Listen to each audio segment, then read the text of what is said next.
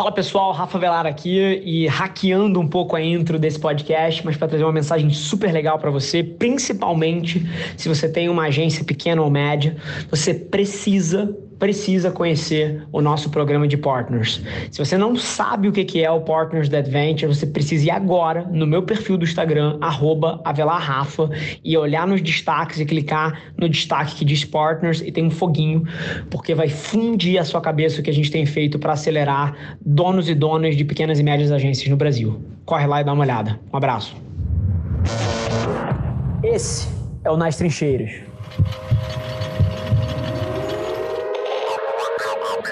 Eu diria que um a cada três projetos que chegam na Adventures aqui é para a gente ajudar as empresas a construírem os seus data lakes e a conseguirem tirar a correlação desses dados através de tecnologia. Isso é uma demanda que tem crescido muito.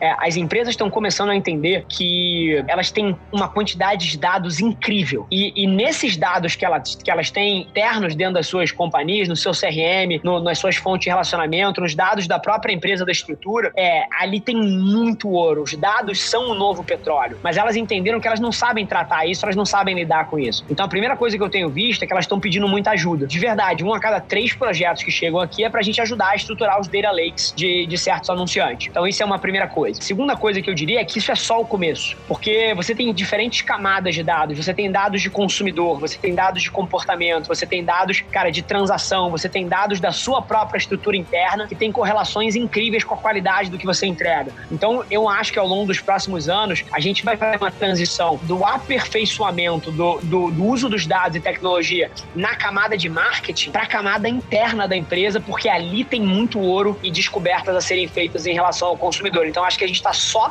na pontinha do iceberg, porque essa revolução está começando pelo marketing, pela comunicação, mas isso vai descer para camadas de finanças. É, daqui a cinco anos, a gente vai começar a ver CFO que tem inteligência artificial na sua área para conseguir prever quem são os clientes mais prováveis de atrasar, para ele vender o crédito do faturamento desse, desse cliente antes que ele dê default, porque ele vai vender para uma empresa de, de recuperação de crédito por um prêmio maior do que se o cara já tiver dado o default. A gente vai começar a ver essas coisas. Então, a camada de dados ela vai descer para todas as partes da companhia, de finanças, a marketing, até RH.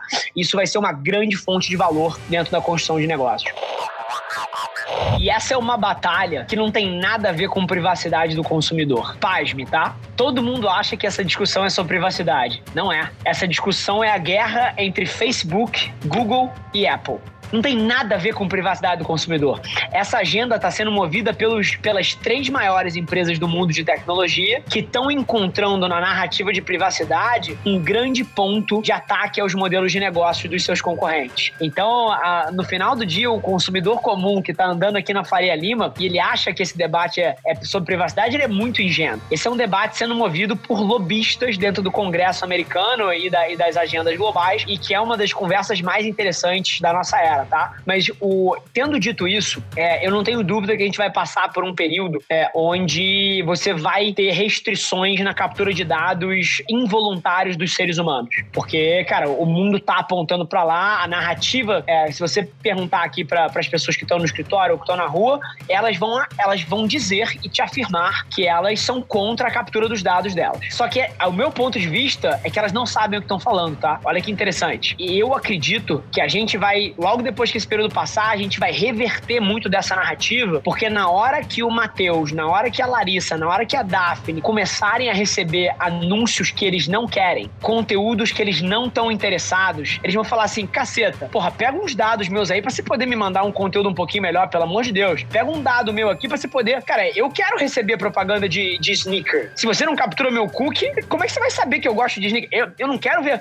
A gente passou da era da televisão que a gente queria, que a gente tomava propaganda propaganda que não tinha nada a ver com o que a gente queria. Hoje em dia, eu quero propaganda que tem a ver com os meus interesses. E o cookie é o veículo para isso. Então, as pessoas estão confusas, elas acham que o debate é sobre a privacidade delas. Só que esses dados são anônimos. E claro que você tem um escândalo ou outro de pessoas que burlam as leis e essas pessoas merecem ir pra cadeira. Mas captura de dados anônimos só gera valor pro usuário final. Ah, se eu abro o meu celular e eu começo a receber propaganda de coisa que eu não me interesso, isso é uma experiência horrível para mim. E, e, e aí a gente vai passar por um momento de confusão ilusão da sociedade, mas eu não tenho dúvida que as pessoas valorizam muito menos a privacidade delas do que a utilidade é, que isso pode gerar e essa narrativa vai ser revertida ao longo dos próximos 20 anos de volta já era a estratégia certa você reverter o seu orçamento para o digital. A pandemia só te forçou a fazer isso e fez você aprender mais rápido, porque você estava, assim como um aluno ruim na escola, você estava aprendendo devagar. É, a pandemia te forçou essa curva. O que vai acontecer com os cookies a partir dos próximos anos vai é só forçar as empresas a tomarem uma decisão que as estruturas burocráticas não estavam permitindo elas acelerarem. Mas já é a decisão correta há 10 anos atrás você focar em first party data. E as empresas todas que estão vencendo elas têm esse foco em construir bases proprietárias assimétricas de dados que diferenciam ela da competição. Um pouco do motivo pelo qual eu falei que uma a cada três pedidos que chegam aqui é para a gente construir data lake para a empresa. Mas, por um outro lado, é, isso já era a decisão correta é, é como olhar para a pandemia e falar assim: caramba, a pandemia fez com que fosse a decisão correta você investir mais em digital. Porra nenhuma, já era. Você só tava lento pra caceta e não tinha tomado a decisão. Já era a decisão correta você construir Data Lake, você operar estratégias de first party profissionalmente é, pro seu negócio. Agora, a, a, queda dos cookies vai te forçar a fazer isso aí, você vai morrer. É, e é curioso, né? E aqui a gente entra num outro debate: como é que a gente consegue construir organizações mais ambidestras, que conseguem operar uma máquina e construir o futuro e tomar decisões mais rápidas para que a gente possa implementar as coisas que são importantes para o futuro da nossa empresa, não quando o mundo força isso na gente, mas o mais rápido possível. Então, eu acho que esse é um debate que é interessante, fica na, fica na mesa aí. Esse foi mais um episódio da nossa experiência em áudio e como eu já falei, eu adoraria saber que você está gostando do que a gente está compartilhando por aqui. Então não esquece, se você está tirando valor desse conteúdo, ia significar o um mundo para mim, que você tirasse um print da sua tela, postasse no Stories me marcando e aproveita para ir na sua plataforma favorita também e deixar um rating de cinco estrelas e um comentário lá, ajudando a gente a construir essa comunidade tão vibrante que move o Brasil para frente através do empreendedorismo e que fala desse Brasil que dá certo. É um prazer ter vocês comigo e a gente se vê no próximo episódio do podcast.